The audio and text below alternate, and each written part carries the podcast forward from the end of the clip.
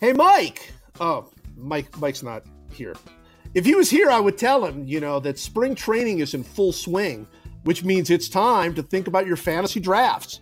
Yahoo Fantasy Baseball has been rated number one by the Fantasy Sports Trade Association five years in a row, and one reason why is the Yahoo Fantasy app. The app helps you get the expert advice and analysis you need to make moves like a big league GM, or even better than a big league GM. You don't have to. You don't have to stop there and dominate your league. You'll be able to draft, trade, and manage your team right from your phone. Sign up by downloading the Yahoo Fantasy app or going to yahoo.com slash fantasy baseball. Yahoo Fantasy Baseball, the official fantasy game of Major League Baseball.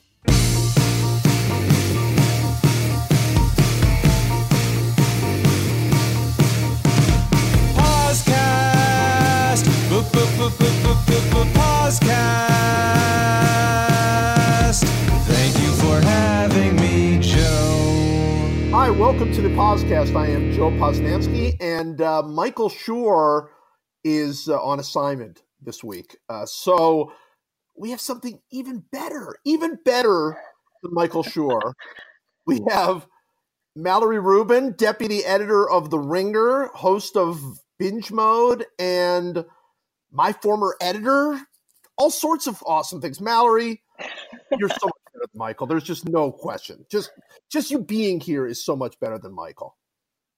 I really I appreciate you setting the bar so low and making sure that expectations are managed for for all of the listeners so that I can only inevitably uh, please them from here. That's great. Thank you. Believe me, our listeners have no expectations. They they have they long ago gave those up if, if they're listening to uh, to this. But uh, I by the way, Michael I, Michael's not really on assignment. He obviously we would never have an assignment for him. But I always thought that sounded cool, right? Didn't you always think that was great? Oh Like, yeah. they'd say, you know, uh, usually like it was like a 60 minutes thing. Like, you know, he's whoever is on assignment this week. And you like, like there really are. Like that was always ridiculous. Anyway, Is he helping like helping JD Martinez pick out new socks? Like what's what's the specific uh, fantasy we're going to indulge here? I would imagine that the, it has something to do with the Red Sox. Uh, that wherever he, there's no doubt. He just said he gave me like a, he sent me like a text like, "Oh, I'm so so upset, but I'm out of town." Yeah, out of town. So, Ah, so, interesting. yeah, so I think he's uh, he's definitely doing something. He's either doing something with the Red Sox or or setting some sort of landmines with the Yankees. One one or the other is definitely uh, this week. Uh, so it'd be great to not talk about the Red Sox uh, for a week and talk about the team that really matters, uh, which is uh, your your Baltimore Orioles. Mallory. Mallory. what? oh God. All right. So first of all, um, well, first of all, tell us about your your history with with the Baltimore Orioles. Oh my God. So you're you're really you're going for the high energy, cheerful podcast today. I want right off the bat. I want our listeners to know this is not gonna this is not gonna be an uplifting podcast at all. Well, you know, when we were doing a, a little mic check earlier to make sure that all the, the tech was up and running and our connection was as smooth as Manny's glove work in the infield, I said truthfully that I spent 10 minutes this morning just standing in the bathroom as I was getting ready for work, thinking about Manny Machado and the futility of hope. And that's sort of where I am right now. That's the headspace that I'm currently occupying. My, uh, my history of Orioles fandom is uh, a, a brief and simple tale, really. I am a lifelong O's fan. Um, my dad grew up in Baltimore and he is a lifelong O's fan. And I was really weaned on stories of Earl Weaver and the power of the three run homer and tales of Oriole magic. And got really excited for what life as a baseball fan would be and then the orioles were awful for the bulk of my formative years and that was really tough like you know to give you a little um like a bearing for for what it was like to be me and to root for the o's for a while the first bunch of players who i was like i i really these are my guys like I can see the talent here and the potential here before anyone else can. We're talking like Chris Richard and Larry Bigby and Jay Gibbons. So Oh, it's yeah. been bleak. It's been bleak. And yet, you know, as as with with all good things in life, you know, I I got to enjoy the purest bliss of my entire life when I got to to watch the O's finally make the playoffs. And when they played and beat the Texas Rangers and Yu Darvish in the wild card game in 2012, I, I know this sounds like insane, especially because anybody who can deduce that I'm a Baltimore sports fan knows that I've watched the Ravens win two Super Bowls. that was the best three and a half hours of my life as a sports fan, watching the Orioles win that wild card game. Like I had just waited so long to even taste that possibility.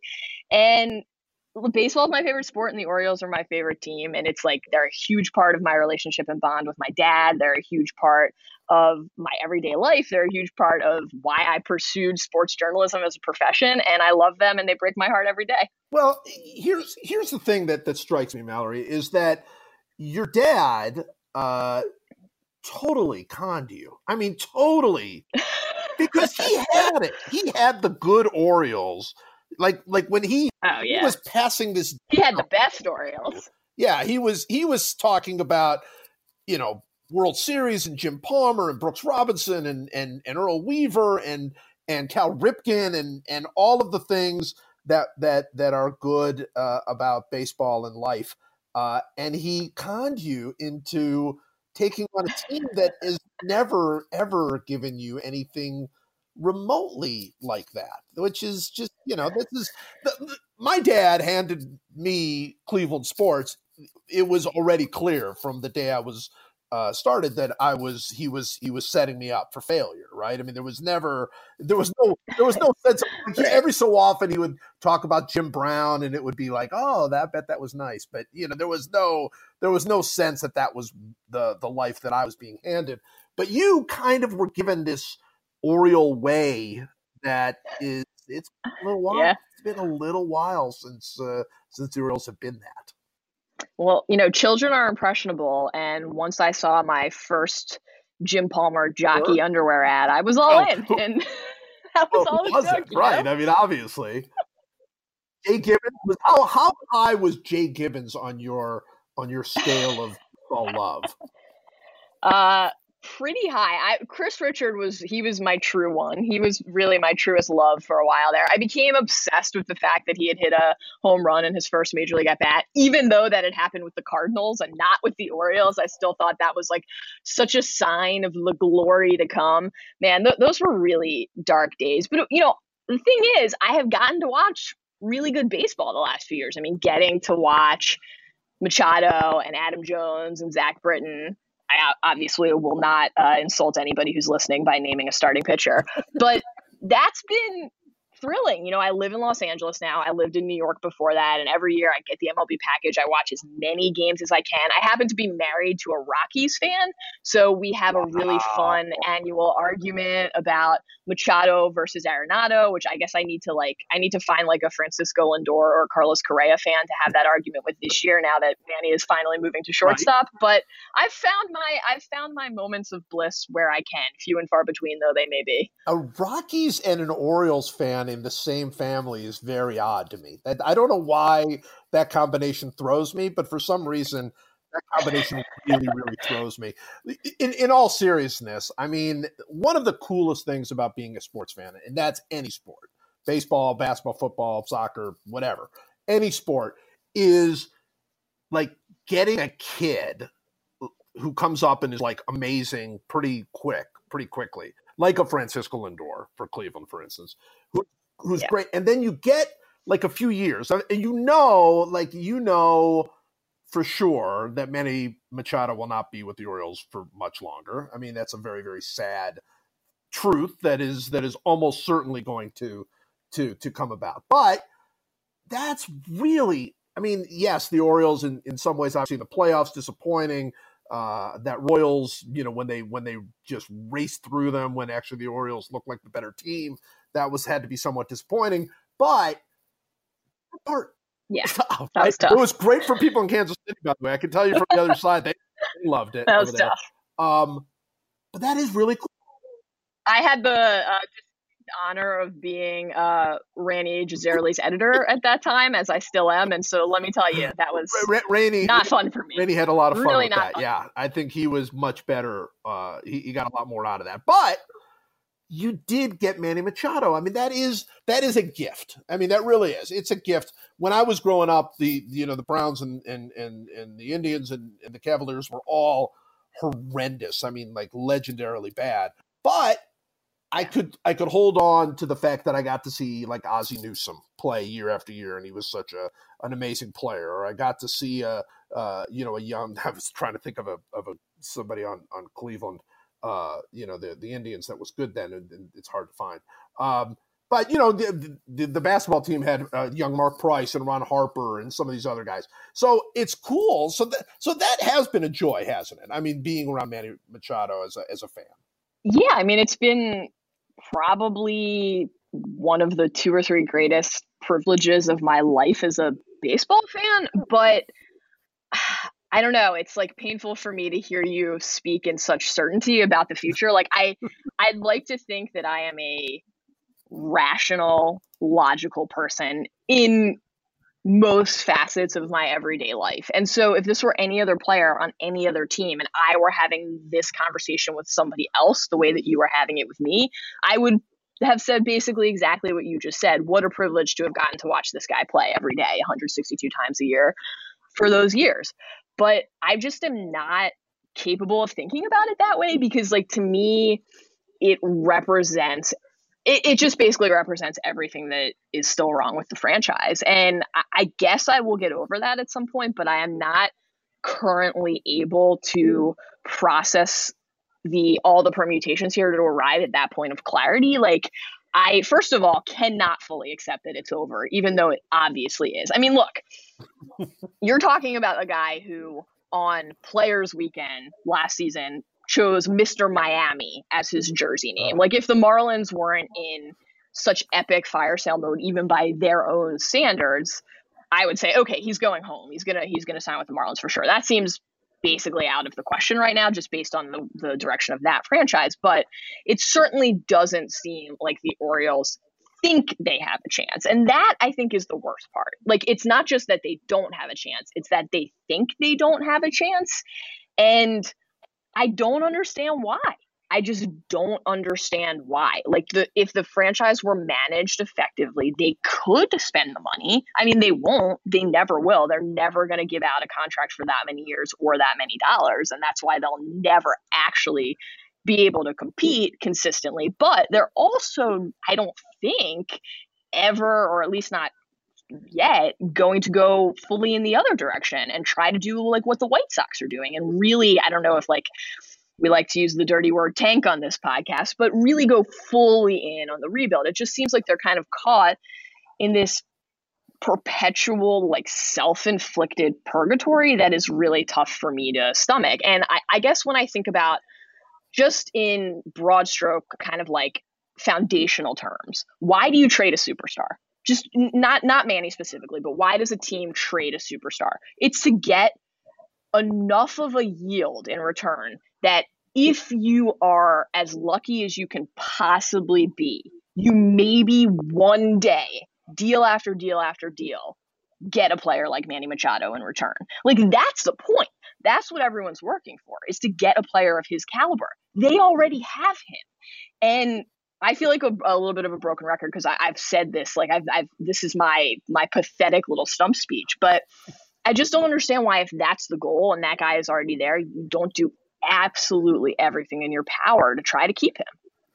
Well, I've long thought that that is what makes being an Oriole fan, and now I'm being somewhat serious, uh, frustrating, really, really frustrating. Yeah. And I and I mean this because look, uh, I obviously I worked in Kansas City for years, and and I I got into that mindset of what a Royals fan is thinking and what the Royals fans thought, and obviously they're just coming off of of an extraordinary, you know, uh, sort of once in a once in a generation kind of kind of run. Right. Um, but what the, what they thought was we can't we can't compete financially. We're we're a small market. Uh, television dollars are very small. They certainly were uh, before uh, the, the team got good. There's no money. Uh, the owner, you know, paid nothing to buy the team basically, and and you know is is comes at it from a from a very cut uh, cut rate sort of uh, mindset. So you know, it, that's frustrating in its own way, but it's a different kind of frustrating where you understand the Right. rules. You get the rules. The rules are if you're a Cincinnati Reds fan, you're a Kansas City Royals fan, you're a Milwaukee Brewers fan, Cleveland to some extent, uh, you know, and there are a few others, you know, maybe the Padres, maybe some others. You just go, look, this is the market that we're in, and this is the deal we, that we have, and we can still win, but we have to do it within the, the confines of XXXX. Baltimore Right. couldn't be in that at all. There's no reason the Baltimore Orioles. That's a it's a huge market, uh, Yes. especially considering the deal they cut with the Nationals for television. Uh, it's a huge Yes. market with. I bring up the MASN deal every time I have this argument because that's so important. it's so important. It is. It is. They've got an incredible sort of. The Nationals are the small market team because of the deal Right. that they worked out, and of course, the Nationals spend money like crazy.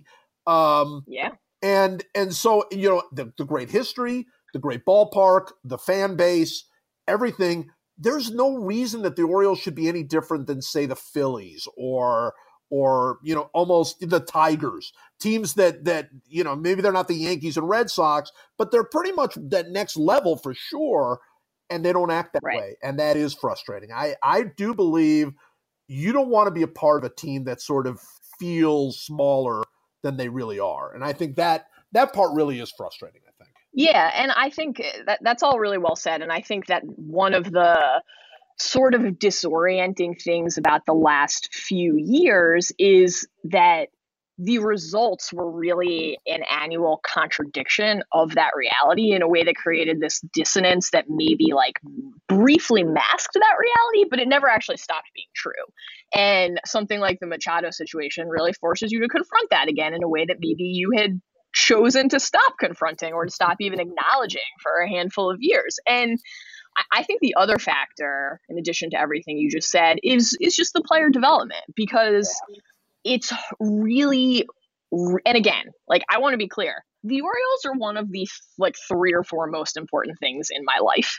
I love them, and I will I will stand with them forever. Right. But it's hard for me to get like super jazzed when I hear that they're chasing two elite pitching prospects in return for Machado because when was the last time they developed a starting pitching prospect? I mean, I can't. there is there's like- one. There's a guy, uh, I don't know if you've heard of him.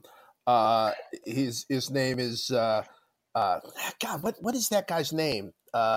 Won a Cy Young. Um I, I can't. I, I, I this is this I'm is not too doing much. that. to you. I'm not doing This that. is too much for me. That's me. not right. It's not right. I, I, be- I shouldn't have even gone down that road. I, I apologize. But I, I was just going to bring up Jake Arrieta because, like, when I heard, you know, a few months ago when there were some White Sox rumors and Michael Kopech's name was sort of coming up, I kept thinking to myself, like, oh, so this will just be Arrieta all over again. They'll get a power arm that's that they just don't know what to do with. They'll basically like one day on the side whisper, "Hey, I know. You know that like debilitating breaking ball that hitters can't see, let alone fathom how to make contact with? What if you stopped Just throwing take that away from him. Just and, take that away. like, yeah. So it's just, I mean, I still every day wake up and say, this is Dylan Bundy's year. And I actually mean it when I say it, but like I also know that it's probably not true. And every time I get a push notification about Kevin Gausman leaving early with injury or like eating too many powdered donuts before the game and, you know, stomach cramps and whatnot, like it's just really hard to have faith that whatever they actually got in return for Manny would produce the fruits that they're hoping it would produce. So like I, I would I'm curious, like I would love to turn your question back to you for a minute and specifically ask you about LeBron. Like the whole framework of you just have to be happy that it happened. So let's like uh, let's go into an alternate reality for a minute here where he never comes back. And like now you know you're no longer in this phase where it's still possible that one day he'll return. He's not coming back. He never came back. He went to Miami, then he went right to the Lakers. Okay. You've obviously written beautifully about your Cavs fandom, but specifically that idea. Would you ever have actually been able to just make peace with the fact that you got to watch LeBron for a little while? Would that have ever really felt like You know, enough for you? It's, that's it's a great question. It's a great question, and I have thought about it. there's no question that at the end of his Miami stretch, I had sort of made peace with the fact that I that I had gotten to see and root for this singular player. Like I'd gotten a little bit to that point. I was Right. still, you know, with him, it, and it's a little bit different than Manny. He's from Cleveland, right? He's from Akron. He's from the area. There was sort of a Right. there was sort of a promise that he made, whether it was you know publicly, which he, I think he did say some things, but there was like an implicit promise that he was the guy that was going to end this this drought, and he was the guy that was going to do it because because he's so extraordinarily gifted and and and you know made himself into you know maybe the greatest player ever. I think the greatest player ever. So I, I think at some point, Right. if he'd gone on to the Lakers and led them to three, four titles or whatever, um, you know, I think there. I never would have been able to let go of the fact that he didn't do it for Cleveland, right? I mean, that's that's that would be really really tough. But Right. I think I would have been able to say in the same way that I think for years and years, like Chiefs fans, uh, you know, kept you know to, to this day there's there's a tremendous uh, amount of of grief because the team you know fails in the playoffs in spectacular blowing 38-3 lead fashions right but hey, they got to see uh, Tony Right. Gonzalez, right? They got to they got to root for Derrick Thomas. They got to root for Priest Holmes. Got Right. to root for uh, you know in recent years for Justin Houston or or whatever. And and those guys are amazing. And and so I, I think I've gotten as I've gotten older and and have have sort of been able to put a little bit of the other stuff away. I feel like I've been able to somewhat come to grips with it, but no, I never would have fully been able to come to grips with it. Now, by the way, I will say I, I kind of assume he's going to leave uh, after this year, and I'm totally Oh, fine yeah. with it. Totally, Yeah. totally fine. He's he delivered, right? He delivered the title, and now I mean, there will be Cleveland fans that will Right. be still angry at him for not staying again, but not me, not me at all. I'm Sure. totally like, do whatever you Right. want, dude. You you have you have so surpassed all my hopes and expectations. Uh, live your life, you know, do do whatever it is you want to do, and uh, so if Machado, you know, would somehow that team, it's it's hard for me to even say. By the way, I, I, I have to tell you, I keep like a a um like a, a sheet, like a spreadsheet, which I try to update. I'm not as good about it as I as I would like to be, but I try to update, which keeps a a sort of active uh, lineup for every team and an active rotation and bullpen for every team, so I can always call it up and like look at the team at a glance, right? So, uh, so a lot of people do. I'm not saying I Right. invented that, by the way. Yeah. Um, but but I love the Orioles because I look at the Orioles look rotation and it's just like it's Gausman, Tillman, Bundy, uh, uh, Ynoa. Is it Ynoa? Ynoa? Yeah. I, I and, and I mean, and Andrew Cashner, the the savior of the offseason. Oh my gosh! When they when I, I I don't I don't want to go on that tangent, but when they picked up Andrew Cashner, it was like, well, of course they did. Well, sure they did. I mean, that's that was It- That yeah, was that was bizarre. that was peak Duquette. Really was peak peak peak Duquette. Honestly, and this is this will just this maybe more than anything else will show you what an absolute sucker and easy mark I am. I thought it was peak Duquette kind of in a in a good way. I was like, yeah, this makes sense to me. Take a guy who I've drafted, who I've overdrafted in fantasy baseball like four or five years in a row, who everybody else has definitely given up on. Give him more years and more money than anyone else would, and maybe for four months trick people into thinking it worked. Flip side of that is that definitely the lowest point I've had as an Oriole fan this offseason, other than just the barrage of Machado rumors, was going to uh, the Camden chat uh, Orioles blog. And it- you know it, the the setup of the homepage that day was basically like three tiles you know one main story and then two kind of of the next biggest stories. And so you see three pictures and three headlines and they were just all all andrew cashner all three were andrew cashner and i was like what a damning indictment of the absolute dearth of activity But I have to say, my I have to say, I'll give you, I'll give you one more Orioles thing, and then we're going to move on. Uh, I have to say, in doing this, which one of the really, really fun things is, like, I don't know every player in, in the game. So uh, I discover people all the time, you know, like, oh, well, that's interesting. This guy, I, you know, blah, blah, blah. I did not know anything about reliever Richard Bleier. Uh, he is now my favorite player in baseball. My Yeah. I, I literally knew nothing. Richard and you of course know this, being an Orioles fan. Last year, pitched 63 innings, struck out 26 batters. 26 batters in 63 innings. Doesn't strike out anybody. Literally does not. In a time where everybody strikes out, he can't strike out anybody. But he's still good. Like he's still somehow good, even though he can't strike out and because he never walks anybody either. And he doesn't give up home runs, and he and he has like a he's kind of like a like a Dan Quisenberry for today. I love him. I love him. So so I I don't you know look the Orioles. I I, I have no I have no beef with the Orioles. They're, they're not like the Yankees. I don't care if they win. It's fine. If either way, I like kind of like Buck Showalter a little bit, but I love Richard Bleier. So Richard Bleier is is my new is my new star. I love him. You- your your classic age 30 breakout candidate, the Oriole way. oh my gosh, Richard Bleier. I just I'm so happy with him. So and he he there's no way it's going to last. But two years uh, and and both years ERA's under 2. I re- I realize relief pitching ERA is a stupid stat, but I don't care. It's still true. Listen, you know, Britton still healing, still Oh, recovering, need all the help It's we can Bleier time. It's Bleier time. Forget forget that Zach Britton. Okay, and and you know what? I just saying Zach Britton brings up that the the Zach Britton game. I don't want to put you through that. This is I've already Oh I've already god. put you through so much. It's not right. It's not right. So uh, I I have a I have a uh, I have a pop culture uh, uh, question. Pop. I, by the way, if Okay. you ever refer to something as pop culture, that means you have no idea anything about pop culture, right? I mean, if you're like, oh, I've kind of have a pop culture thought here, like, no, that's bad. Um, I support it. you I've said this on the podcast before. I really wonder if this would work.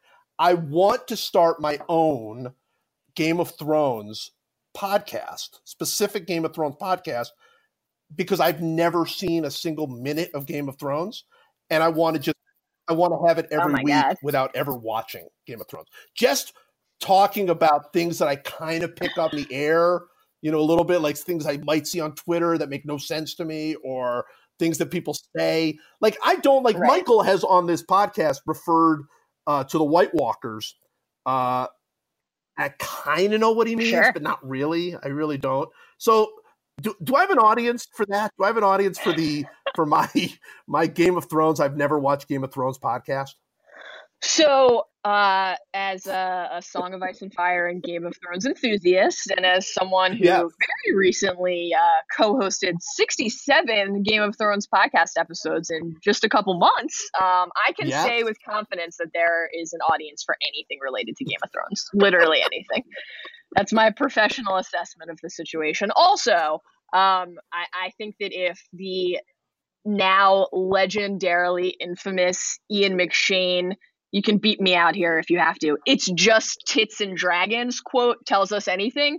It's that uh, assessing the plot, people who don't actually understand the plot, assessing the plot usually meets with like riotous applause.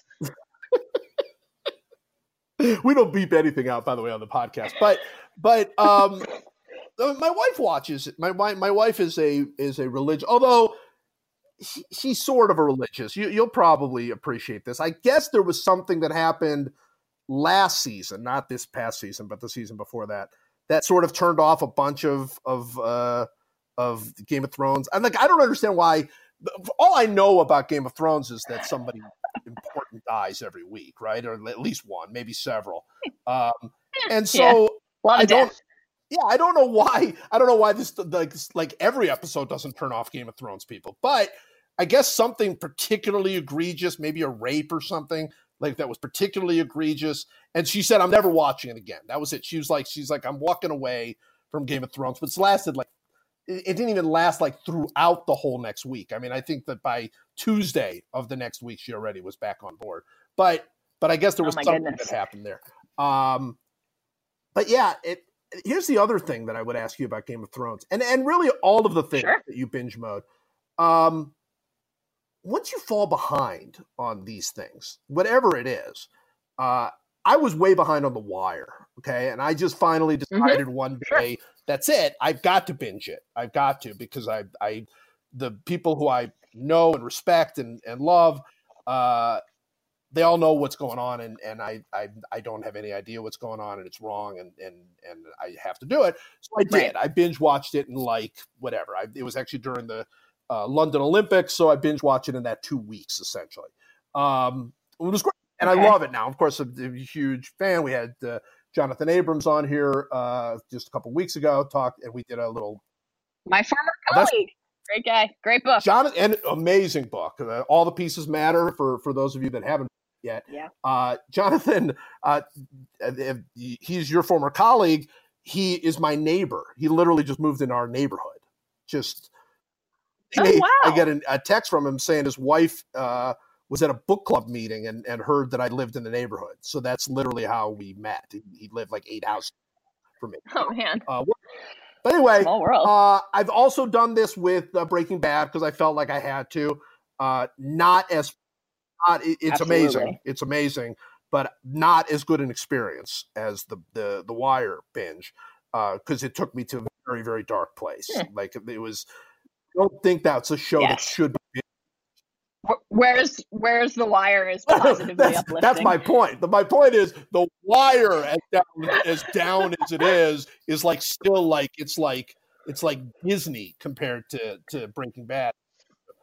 Uh, and then I and then I binge watched uh, Mad Men um, uh, because I told I, I had to, uh, which all that made me think is that all- men are, are jerks. But but it was still whatever, you know, it was fine, uh, and it was very fun and, and enjoyable. Uh, when I I need to know because I'm now behind on everything. I've literally not seen any since any of those shows. So Right. if I have to binge something, what should I binge? What is I'm not going to binge Game of Thrones. That that's just not going to happen. So but you have to. okay, Here's wanna- why. Let me give you the sales pitch. Okay. Let me give you the Throne sales pitch. We and we we had uh, one of our one of our wonderful young writers, Alison Herman, uh, the Ringers uh, television critic, wrote this piece heading into uh, season seven of Game of Thrones, and it, and the thesis was in essence, other than Star Wars, Game of Thrones is the last bit of monoculture that exists. Period. And I think that's true. Like, I don't, I, I think that, okay, we are in the era of peak TV, which is part of why the, the sensation that you're describing is so common, you know, where people feel like they're constantly looking at some sort of device, you know, a, cell phone, a computer, a 4K TV, and they're constantly watching something, streaming something, and yet they always feel like they're missing out on what the person, you know, next to them on the subway or at the next desk at work is talking about that day. How can that be? It's because there's just so much. You know, there was a, I saw a headline earlier today. I didn't get to read the piece yet, but that's, I believe it said Netflix is working on 700 pieces of original programming for next year. Like, I, I almost wonder if that was a typo or I misread it because it's like obviously just such an eye popping number. But Netflix, Amazon, Hulu, HBO, Showtime, all the networks, there is just so much product. And we're about to get to the phase where Apple and all these other creators are getting into the content generation game as well. So, Game of Thrones remains the only bit of television that I think you can confidently count on having a conversation with somebody else about that next day at work. And I still think that's a really cool experience. You know, for me, one of the things that Jason Concepcion, my binge mode co-host, and I talk about on the podcast a lot with Game of Thrones, and, and we're about to do binge mode Harry Potter this spring, and we talk about it a lot with like with fantasy and sci-fi in, in particular, but really just with stories that we love in general. One of the most satisfying things about fandom, and I, I think that this applies, you know, to to sports too. We were sort of just talking about it, is feeling like you're a part of something bigger than yourself, feeling like you're getting to witness something that you have an actual stake in, even though you have no part in it. And that's like a pretty, I think, increasingly rare feeling in this digital age of just content saturation. And on top of all of that, on top of just the value and, and the, the sheer joy of being able to like share an experience with people, Game of Thrones is just like really fun and really good. It is just a great story. I mean, I I would certainly, as I always do, I would advocate reading the books. Um, you, as a long suffering sports fan, will be right at home waiting for the rest of the novels that will probably never come.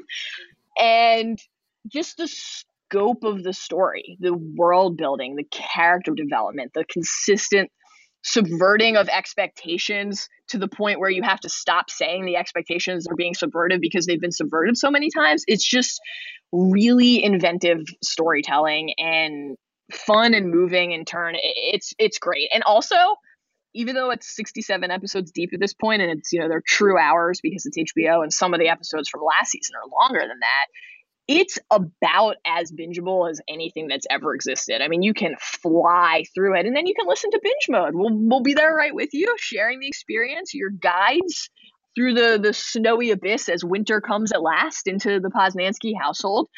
Other than that, have you watched no. Black Mirror yet? No. I, I, I li- You got to watch Black Mirror. That so would be my recommendation. You're saying that's after I binge mode uh, uh, the Game of Thrones, or or that yeah, you're yeah. You're, okay. Okay. I need you caught up with Game of Thrones for season eight so that you can participate in this beautiful journey with the rest of humanity before the White Walkers wipe us out at last. And and then when you're ready for something else, I think I think Black Mirror is while certainly the audience is well, we don't know because we don't know Netflix numbers, but it I, it doesn't quite feel the way that Game of Thrones feels like appointment television because it's a streaming show, so it all goes up at once. You don't really have that week to week conversation that you're sustaining over time.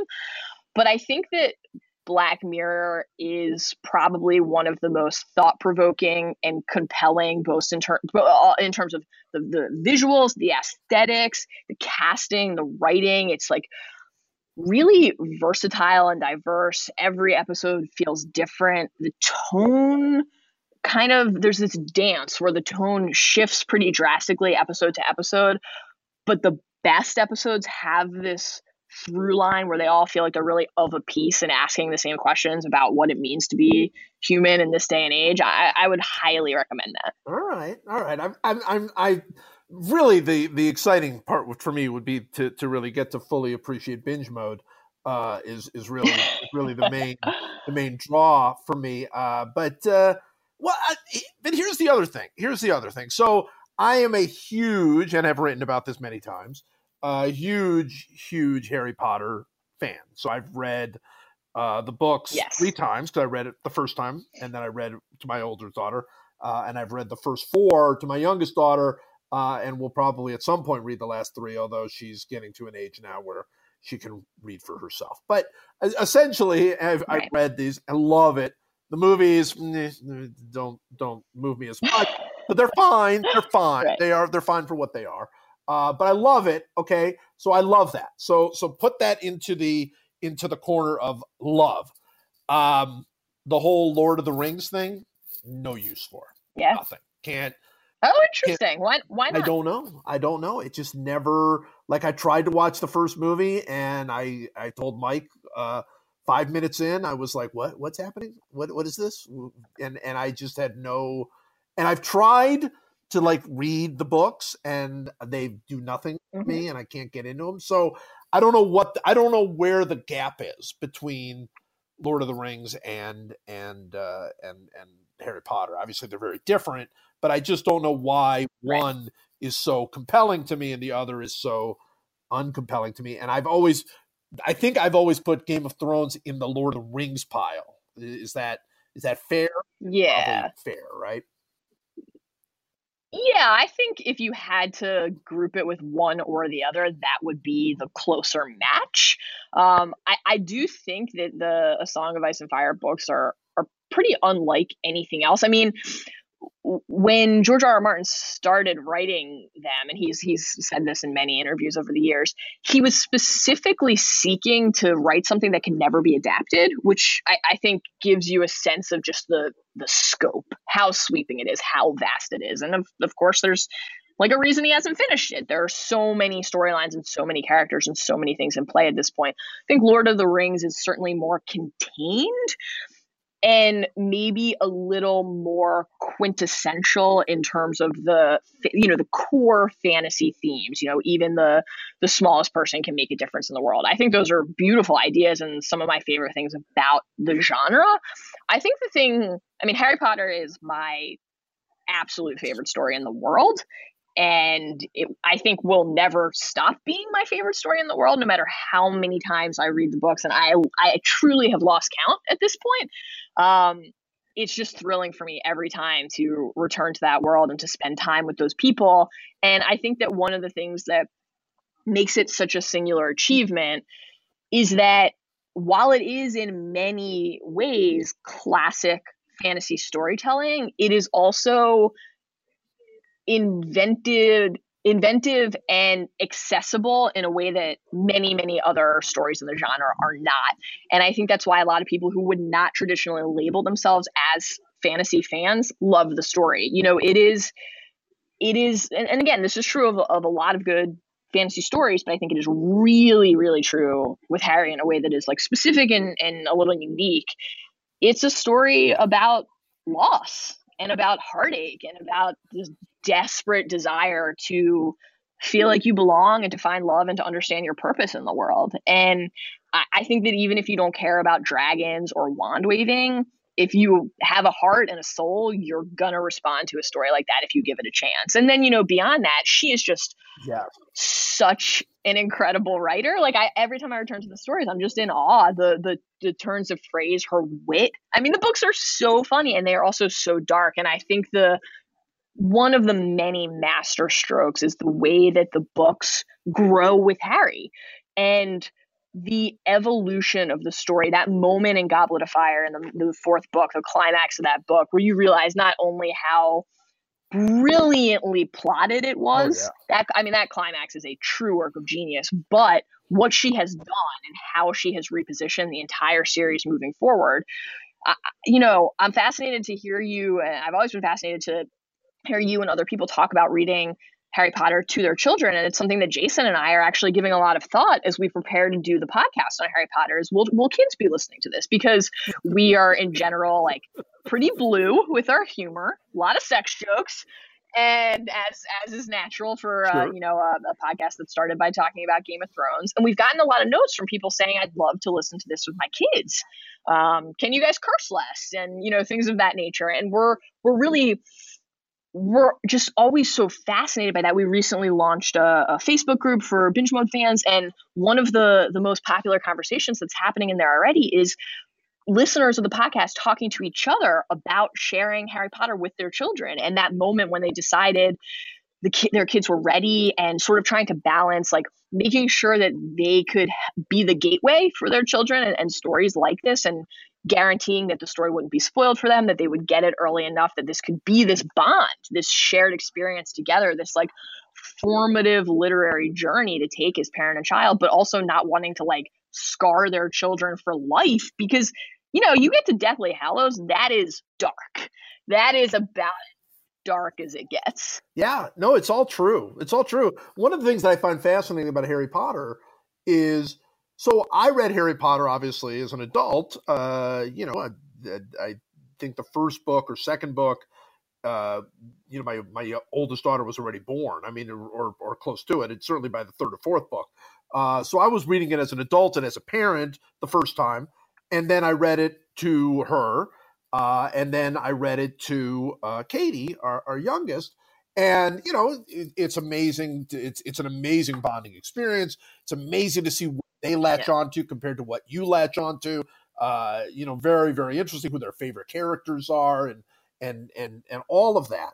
Um, but now we're at the stage where people who grew up reading the book are having kids and are you know they're now it's it's like mm-hmm. it's like different. It's I think that takes it to a whole other yeah. level because I didn't get that experience because obviously I, the book books weren't around but I mean, when Elizabeth, you know, gets, you know, she's already, you know, too old for my taste. But but when she gets older and goes on to her life, I mean, this was this was a defining moment of her childhood. Was us sitting there reading all seven Harry Potter books and night after night after night after night, and uh, so when she you know wants to read them to her children, uh, it'll just mean something different. I I find that to be you know both depressing that that so much time has already gone by, but fascinating. I find that to be utterly fascinating, and and I don't think there's anything that I've read. Like I like like um, uh, the name of the wind, right? The Patrick uh, Rothfuss uh, series. Yeah, King, the King Killer right. Chronicle. That yeah. I guess uh, is also about to be made into some sort of television. Or Lin Manuel uh, seemed to be be involved in making Yeah. music. Very exciting, and I love that. And I think it's also brilliantly written and wonderful. It's not Harry Potter though. Like nothing is Harry Potter as far as I can tell. As far as the depth of the characters, uh, I'm not interested that much in the magic. I mean, you know, the there's a lot of fun magic in it. and The time turner's fun, and the, and all the other things. But it is. It's the. I mean, I'm fascinated by the goofiest relationships in it. I mean, I you know, obviously there's the the Harry and, and Hermione and and and Ron relationship. Uh, there's the Snape relationship. There's this, that, and the other. But I'm like interested in like the relationship between you know Harry and Dobby. You know, I mean, just like yeah. crazy. You know, I mean, it, I, there's just so much in there. Uh, it's it's. I don't think it's like anything else. I, and so, so I don't know how we got onto that, but I'm so glad that we did get onto that part of it. I'm so glad that we did too. And you know, as you're thinking about your daughter and you know your your daughters and your your eventual grandchildren, just remember what Dumbledore said. You know, youth cannot know how age thinks and feels, but old men are guilty if they forget what it is to be young. That's true. True. By the way, Dumbledore. I was I just had a huge argument with my daughter, uh, Elizabeth, the older one, because she said we, we we we as we often do. Somebody somehow brought up Harry Potter, and uh, she said, "Who's your favorite character in Harry Potter?" And I said, "Dumbledore." Is Dumbledore's my favorite character? Uh, and she was like, she was outraged, just outraged. She does Wow. Dumbledore fan at all. I'm I know. shocked. I know. Are you shocked that Dumbledore's it my favorite, or shocked that she doesn't like Dumbledore? Uh, both, both, because I think you know, as is so often the case, the truth is like somewhere in the middle, right? He's a he's an Yeah. extremely complex character in a way that, again, I think is a real testament to her brilliance as a storyteller. It would be it would uh, spoiler alert here for anyone listening who hasn't. fit- It would just would be so easy to make him the sage infallible Right. guide who never fails and Right. everything we learn about him in deathly hallows like i think there's that initial experience where you're pretty jarred and you feel a little let down but at the ultimately i just found his arc so fulfilling and so true to life people are not perfect people make mistakes and when you understand somebody's history and somebody's motivations you just have a new appreciation for why they would behave the way that they do. I, I'm I'm curious. I don't want to uh, uh, turn this fully into a Harry Potter podcast. I mean, I do. I always do, but I, I, I know that's not what you want. Um, are you, if Dumbledore is your favorite, and if you're such a Harry fan, are you following along with the Fantastic Beasts movies? Are you invested in the young Dumbledore arc? Are you a Jude Law head? Uh, I am fascinated uh, by him. Uh, I don't know. I mean, I it's one of those weird things where, to me, and and I think about this in a lot of different books. You know, if you do, I want the prequel? Do I want the sequel? Do I? I I like what's contained within the book. I like the Mm. old Dumbledore who has already fought his battles, uh, made his mistakes, trying at at the very end to sort of to sort of do do one last bit of good, you know, and and uh, and I would not be interested in Dumbledore if he was if he was this just a sage old man. Like there are times throughout that he says stuff and you're like he's just he's just a bumbling idiot. I mean there's you know I mean? I mean there are times that you're just like that's ridiculous. What is he talking about? Um and I think that's great. I think that's part of the genius of that character is that he is complex and Right. he did make mistakes and he doesn't always know what's going on, but he does know more than you think he does. I just I just so love that. But look, I mean, it's not it's not a it's not a, you know, he's my favorite character. I mean, Hermione is my favorite character on other days. You know what I mean? I just love they could have just made her into just this smarty pants, you know, kind of and they the the, the depth that they took her uh, from beginning to end is just extraordinary. She's just a different person at the end in a way that I don't even know that Harry is a different person. Um, Sure. Harry, I mean, I think as as is so often the case, the main character is uh, the least interesting. in a lot of ways, yeah, often. yeah. Yeah, and he I mean, I love really Harry. whiny. In five, he gets really whiny. So, so I don't. Yes, though I I ride for that. I ride hard for the choice to lean fully into the teenage angst Yeah, know, because I know. even though he is a brat, I feel like I don't know. That's always felt very true to me that he would be that he would be behaving that way after the things that he witnessed at the end of the prior book and the things that he's had to do and the the the hardship that he just simply cannot escape. Yes. Like you'd prefer that he be a little nicer to Ron and Hermione, but I don't know. Like kids are assholes, Oh, right? no, and that's- it- especially kids who have the weight of It's totally true. It's totally true to to form. I actually found I was a little more bothered by what they turned Ron into in book seven because I didn't think he had the right. Like Harry has the right to be as big a jerk as he wants, right? I mean, it's you know when you when you Right. start off with like you know uh, basically them them ready to sacrifice you at, at the very beginning of the book, all the way through to the end, just just it never really catching a break ever, like throughout the entire throughout the entire series. Um, I get it. Uh, it just you know, I, I, after a little while, it's like, all right, let's let's go on, let's move on. Mike is not here for me to tell him this thing, but I, this is something very important for me that I wanted to tell him. Uh, I wanted to take a moment to uh, tell him about the Cut Forecast. The Cut Forecast is the podcast from the staff of MLB.com's Cut Four section and focuses on the lighter side of baseball. Those Cut Four guys, they were just on the podcast like last week. Yeah, the, the crazy uh, Cespedes barbecue guys. Jessica, last week, Jessica Kleinschmidt catch, catches up, caught up with Reds reporter Jim Day about his recent in game interview with Joey Votto. He did an interview in game. How cool is that? To find the show, search, Cut Forecast. That's C U T number four cast, C A S T, in Apple Podcasts or wherever you found this podcast. And then all you have to do is click subscribe.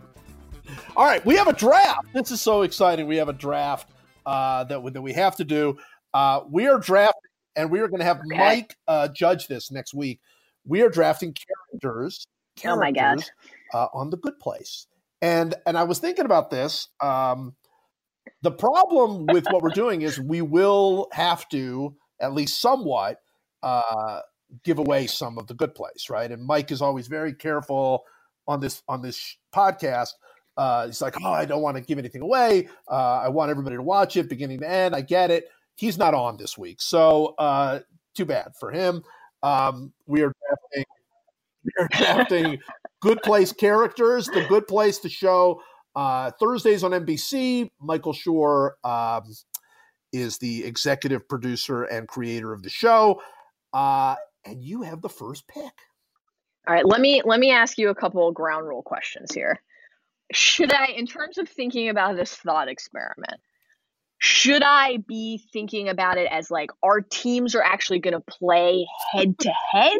Like, are we battling? Or is this like we're entering some sort of wider league? Also, are the rules of the game the same? Are there certain positions that I have to fill, or is that part of the strategy that I get to decide which positions are most vital? Are other people, like, are other bodies going to round out my roster? You know, are my good place five joining another team, or is it just five on five, like stickball? Here, here is the best part of the podcast drafts. Uh, we never thought about any of those questions. You just asked 12 questions that we have never even considered thinking about. So, um, so here's the answer to all those questions. It's whatever you want to be. We don't care. Uh, you know, sometimes Mike and I are competing, and and at the end he'll like scream at me because his team is so much better than my team.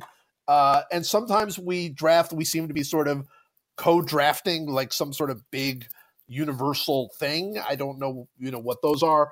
Um, it's whatever you want. It's like it's if you want to pick your five favorite. I'll tell you what. When I had the the wire draft with with uh, with Jonathan, I said, okay, well, listen, I'm going to just draft my favorite characters on the wire, which that's the way I viewed it. He viewed it as he wanted the five guys that would like destroy all the other teams, right? He wanted the five toughest Right. guys Yeah. uh, on the team.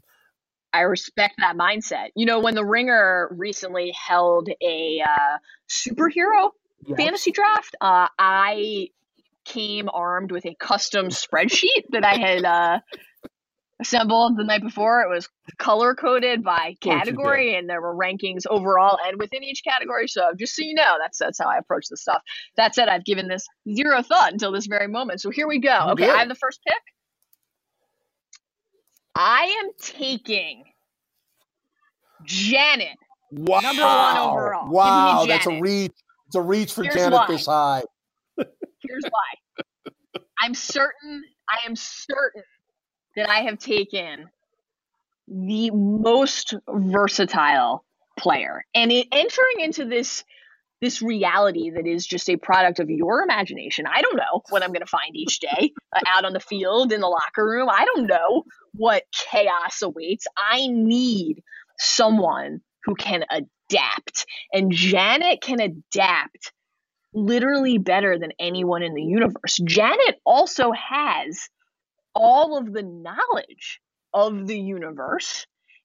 And because of all of her reboots, she also has gained emotional intelligence. Now, granted, every now and then these emotions will lead to thumbs floating off into space or earthquakes in the neighborhood, and that's Right. you know, candidly not ideal, but I'm willing to opt in to a little bit of unpredictability because I know that she is a leader, she is a gamer. All of that knowledge, you know what that is? That means I don't need anyone else on my team worrying about scouting reports. She knows what every pitcher throws. She's got all the splits committed to memory instantly. She can look up any platoon advantage that I need her to. She's not only going to be my team manager, she's going to be my catcher. She's calling the games. She's my Okay. backstop. Wow. I think I'm going to win based Uh, on that pick alone. Last thing here, because I, I would be remiss if I did not mention this. Janet, now, you know, spoiler alert here, good Janet, my Janet, Yeah. knows how to impersonate bad Janet. And that means that she is capable of dropping one of Janet's signature epic farts that linger for so long years and years, thousands and thousands and thousands, maybe millions of years. And I think that if those farts are powerful enough to upend a demon, they're probably going to be potent enough to disturb my competition for nine innings. tough to argue. Tough to argue with the with the Janet logic. Um, now, I, I I think we you're clearly only getting good Janet. You are not getting you are not getting bad Janet in, in this in this draft. Okay, uh, and also. Uh, one big issue with Janet, there are like a thousand Janets, a billion Janets. There's like, you could just make a Janet. I could just make a Janet. That's that's an No. My Janet is special. My Janet knows how to love.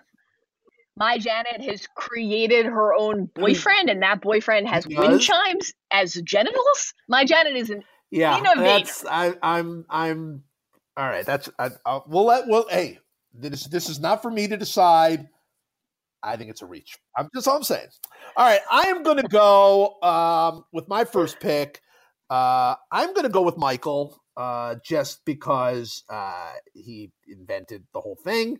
He's uh, he seems to be someone. Certainly, obviously, you know, he's immortal. He's a demon. He can do uh, many demon things. He is he is a demon who seems to be able to learn how to be uh, a non-demon and and seems to have uh, various bits of good in him.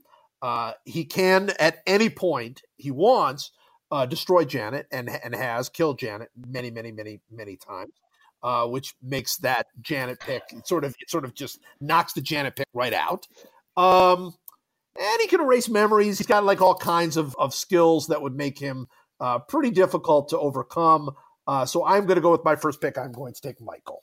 Here's what I'm hearing. I'm hearing I'm gonna opt in to the guy who failed so colossally so many times that after lying to his boss, he actually had to betray all of demon kind and align with the human beings he had devoted his entire existence to torturing. Such was the extent of his shame and his failure. And that's why you're taking number one overall on your team. That's oh, fine. yeah. That's, No, that's no, your strategy. What my strategy is built around the fact that that here is someone who who said there's a new way to do things. There's a new way. I'm going to i'm going to try a, a new way. And in in his in his arc of discovery uh trying this new way the bold new attempts that he he had uh he came upon a bigger and greater purpose. And and i that's the kind of person that i want on my team If I may quote Michael, quoting Eleanor, you basic. all right all right we shall see. Okay. we shall see. We shall see. All right, let me think about this. My second pick. hmm, this is already really hard. give me Give me Eleanor. Give me Eleanor. All right. Here's why. Okay. I need someone who's willing to get a little dirty. I need a go getter. I need somebody who, despite a lifetime of feeling alone and betrayed, still has the courage to go into the grocery store and get a jumbo plate of shrimp and some lonely girl margarita mix. I need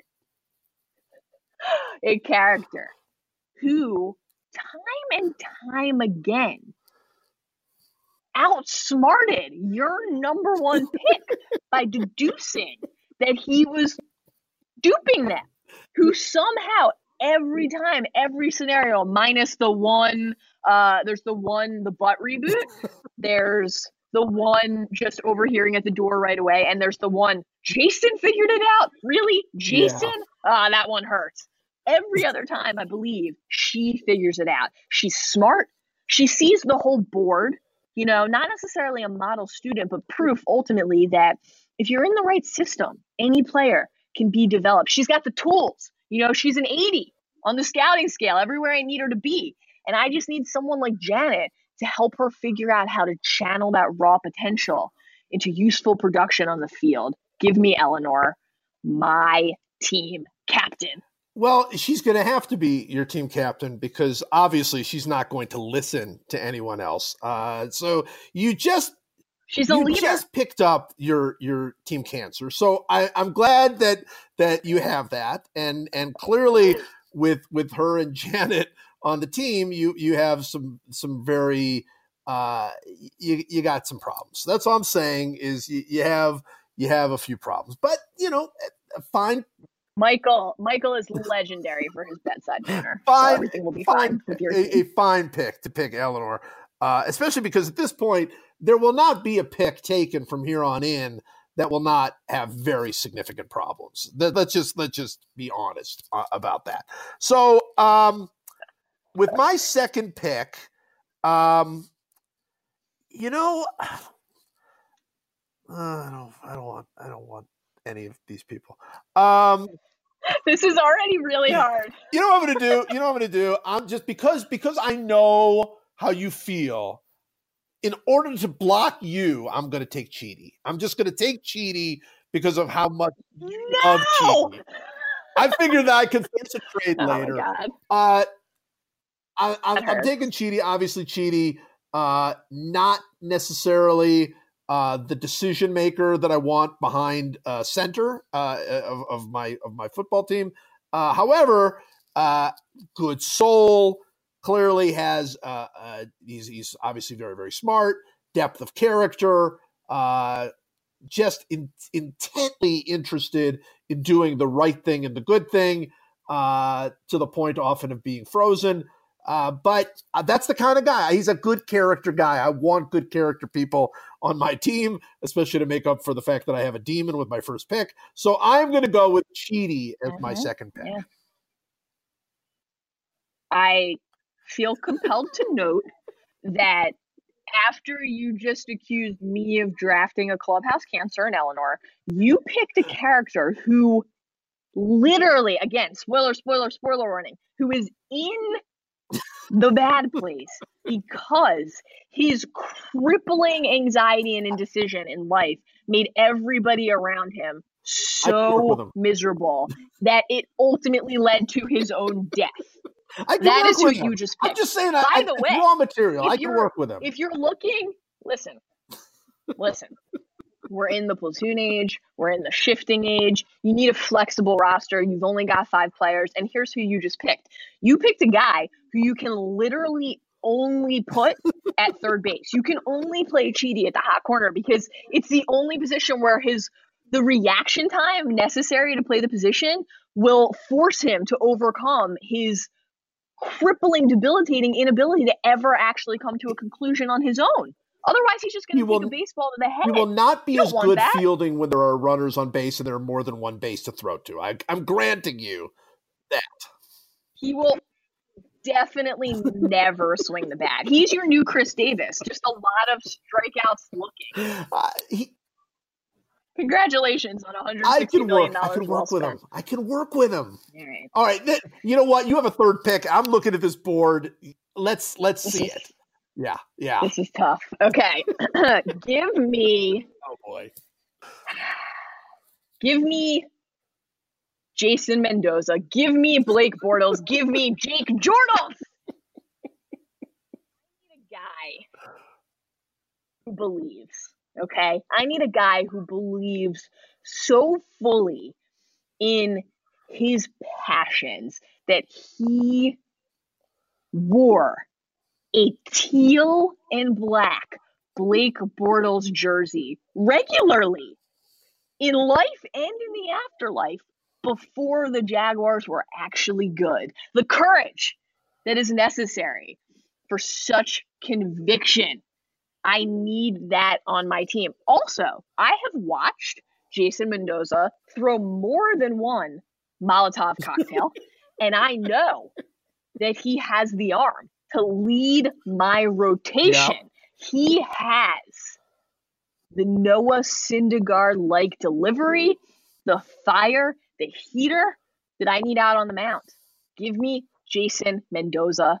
My team is rounding out nicely here, I have to say. I feel pretty good about my squad. I, I cannot believe you could look at the three people that you have and feel good in any conceivable way. And and I taking feel great.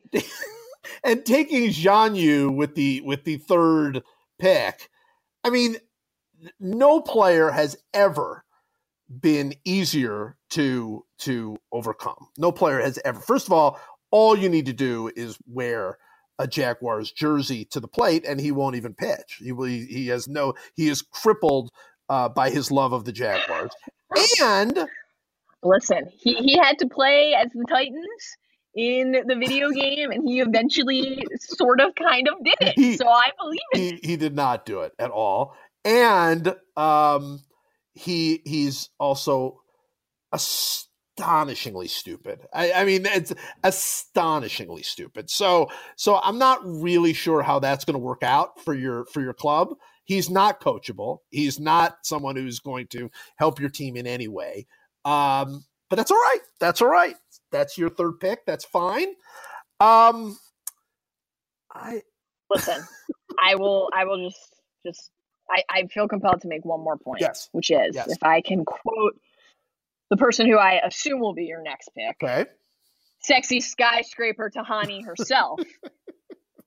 Let's never forget that Jason is, quote, quite good at sex. That's important, right? He has, as she notes, zero self awareness. And that is an important quality sometimes when you're out there performing in public, a lot of pressure, a lot of stress. What if you don't have the awareness to even think about the pressure, to even think about the stress? You're going to go in and get the job done. Journals.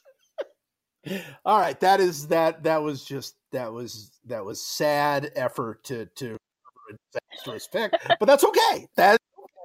Uh, yes, of course. With my third pick, uh, I think about going uh, off the board uh, for for one of the more minor characters, but I don't think that's fair. uh, to Tahani. So I'm going to take Tahani and and and just hope that she um, uh, has you know she she knows she she knows a lot of people. Uh, she has a lot of ins in various uh, places. Uh, she uh, has has achieved quite a lot in her life, despite her her never living up to her sister's uh, fame.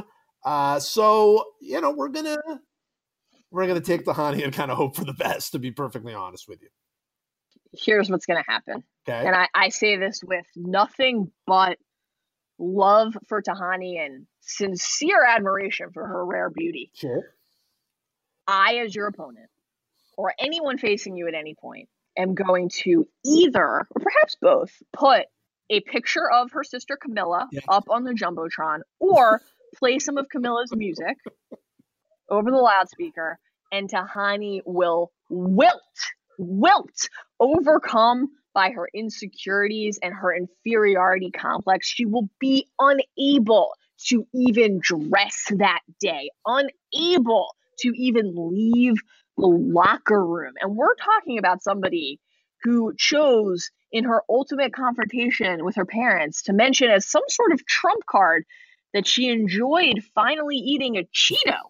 You know, that's what you just opted into. Again, I mean, listen, you get to make your own choices. You get to build the kind of team you want to build. I I see potential for growth there. I see her breaking away, breaking away from her past, breaking away from her her crippling uh, inferiority complex uh, to her sister, uh, and and using her her extreme beauty and height, by the way, uh, to to make uh, to make our team just a little bit better. you see 2017 Aaron Judge, and I see Aaron Judge in the minors. That's what I see. You're to get more celebrity name drops from Tahani in one game than base hits in an entire season. Congratulations. All right, you have the fourth pick. All right, I'm excited about this one. I you've let Uh-oh. you've somehow let a shining star fall, a precious snowflake, and I call her a snowflake deliberately because snow looks like cocaine, and I will be drafting Mindy St. Claire, Well, of course you will. who has spent her afterlife alone with nothing but chronic masturbation and a desperate desperate longing for cocaine as company. Yes. When I finally put Mindy St. Claire out on the field, when I unleash her into the world and put her around other people, let her smell the fresh air, let her run her hand along the grass. And again, this is all before she gets the cocaine.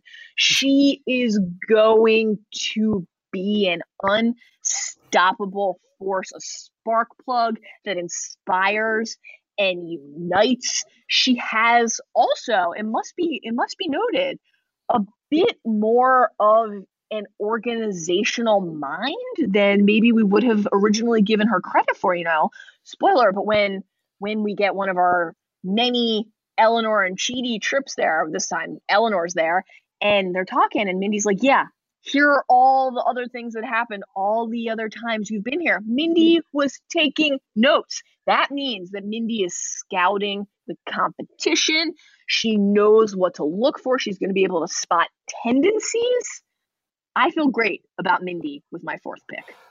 Well, the the great thing about having Mindy uh, on this team is she will never ever play for your team ever. She's never leaving the house. That's no chance you will ever get her out there, even with cocaine. You are never getting her out of the house.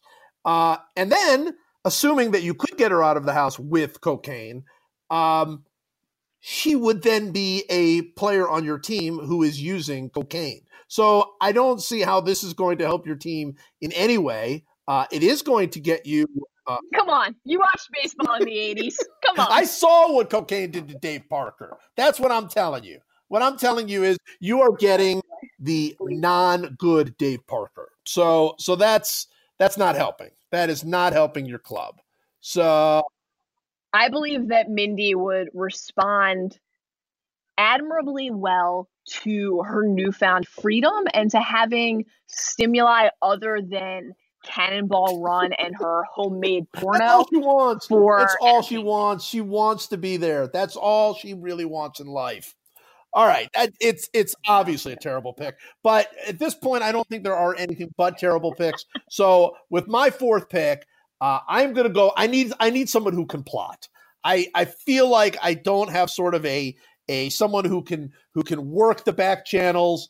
Uh, someone someone who I, I feel like can can really move, motivate, uh, and and and and work some work some magic. So I am going to take uh, real Eleanor uh, slash Vicky with my. oh my god. Oh my Uh, I- god. I Embarrassing. feel I feel like Vicky. Uh, you know, there's there's a strength to Vicky, uh, real Eleanor. First of all, she's she's a very gifted actress, which can also uh, help the club in in various ways. Uh, she's uh, someone who uh, has the, you know, she she wants to be a star, and and I want those kinds of people on my team. I want people on my team that have the ambition to to be the star, to be in charge. Uh, I want that sort of level of ambition. Uh, so I am going to go with real Eleanor. You see ambition and I see the kind of greed that was so all consuming and so blinding. It allowed her, dare I say, led her to undo and compromise an operation literally unrivaled in all of history. That is who you want on your team. She's not interested in helping her fellows. She's not interested in the the sum of the parts. She's not interested in really anything other than testing out a new limp or getting some more lines. You took a greedy player who's always going to try for the extra base. You took someone who's going to get thrown out at third. That's what you did. Wait a minute. You just took Mindy St. Claire and you're now lecturing me on people who are greedy and, and don't care about anybody else? Really? Mindy's not Mindy's not greedy. How is Mindy Oh. greedy? Mindy, her last act was to create a charitable foundation. That's That- beautiful. That Mindy she, is a demon. that she never would have done ever had she lived. I think we all can Also, clearly say that. Um, also, Mindy is smart, and Vicky is such an easy mark that she was tricked by the something, something, something Janet bit. And I have Janet, which means I have somebody who has proven more than once she's capable of helping to bring Vicky down. Vicky's not even a player on the board. yeah. Unbelievable. wow. All right. You basically just selected someone for the major league roster who was just sent down to, to I, single I A. am more than happy to match up uh, uh, real Eleanor against uh, Mindy St. Claire any day of the week. Any day of the week. Great. Likewise, bring it. All right, it's time for my final pick. Wow, slim pickings here. Hmm. Okay, I have three people I'm considering. Okay. All ter- all, all terrifying but thrilling in their own ways.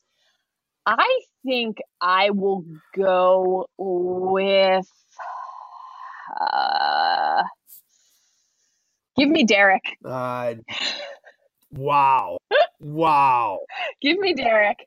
Yeah, everybody else is is has failed too many times. I need I need someone who just sees possibility. I need also I need someone who has proven before that he can work well with Mindy. She was thrilled with the wind chimes, absolutely thrilled. And I need somebody who, while admittedly there's a complicated history with Janet, Yeah. ultimately speaks the same language as Janet, shares a void with Janet, knows how to exist with Janet. Also, Eleanor really has a, a an expert sense of how to get the best out of Derek. You know, tell Derek when he needs to drive the train out of the good place, out of the neighborhood. Tell Derek how many satchels full of cocaine he needs to carry on his person at a given moment. Tell Derek when he shouldn't be up in the tree anymore. I think that Derek, while raw, admittedly, he's just a really a bundle of potential right now. I think that Derek has shown the ability to take notes and to improve. And I'm excited about Derek as a as a bit of a prospect, but a prospect who I think has all five tools. He has five tools, all right. That that that part is not is not untrue. you have just taken uh, someone who uh, Janet uh, created and then basically Yes. had to put Yes. into a box uh, because he was such a disaster. He's he's disastrous on about every conceivable level. With a complicated history with your number one overall pick, who will be thrilled to know that you are also bringing Derek along. I'm sure that'll make her just thrilled. I think she will be thrilled. I don't think I she's going to she be will be thrilled. thrilled. I don't I think, think so. that- I really don't. you know, Derek is is is of Janet. He's literally a part of her. And you know, relationships are complicated. Life isn't easy, neither is love.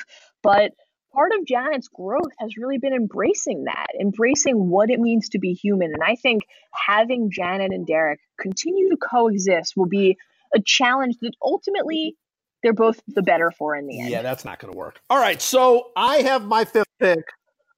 Also, I need a middle infielder, and he seems like a He middle does feel infielder middle to infielder. so. I'll give you that. He, he definitely seems seems like he could do that.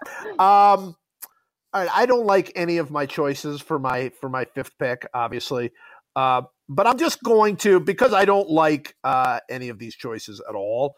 Um, I'm just gonna I'm gonna counter your number one overall pick and take Bad Janet for my fifth pick. Uh, obviously, Bad Janet has all of the uh, all of the talents and abilities of good Janet. She just won't ever do it at all for my team ever. Uh, so that's a negative. I'm I'm granting right up front that it is negative that I can't get her to do anything other than uh, that other than uh, lay out uh, some serious gas.